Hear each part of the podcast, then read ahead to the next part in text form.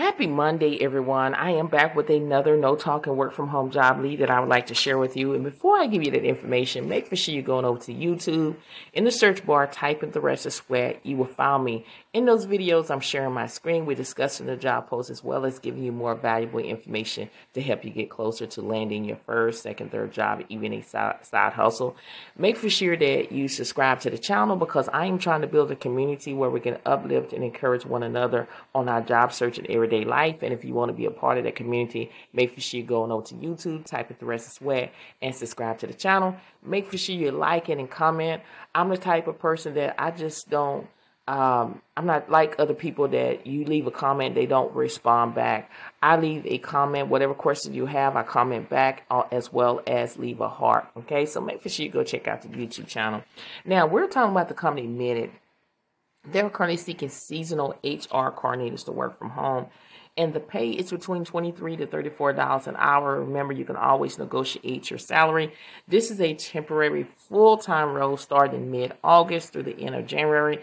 Again, don't be scared about temporary jobs. Temporary can say that they started here and end up going for two years or three years, okay? Now, they do have certain state high restriction listed, so you have to see the video in order to see the state. But I'm going to tell you, even though it says these states, it's a lot of people that reached out to me they, their state is not even listed and they were still able to get a job. So if your state is not listed, I still say apply anyway. And this job really it doesn't require a degree at all. Okay, so it's really easy job. I'm just gonna go and show you the things that you will be doing, but make sure you go watch the the whole video basically what you're going to do is you're going to process new hire and termination activities including communications background checks workflow updates and hr system updates. You're going to respond to hr questions from employees with slack and email. And then they're looking for someone that is a people person a processor thinker detail oriented you need to have one or two years experience with recruiting or hr experience using the applicant tracking system and hris bonus points for experience with Lever or Paylocity.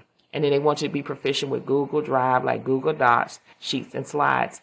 If this is something you're interested in, make sure you go ahead and apply today. All links to every job that I discuss on this podcast are under the video. So you need to go under the video, click the word show more, scroll down until you see the words links to the jobs, and you'll be able to click on that link, look at the job post, as well as apply and submit your resume. These jobs move very, very quickly, and if you come across a job and it's no longer available, don't get in panic mode. Explore within the company. There are other remote jobs that could be a good fit for you.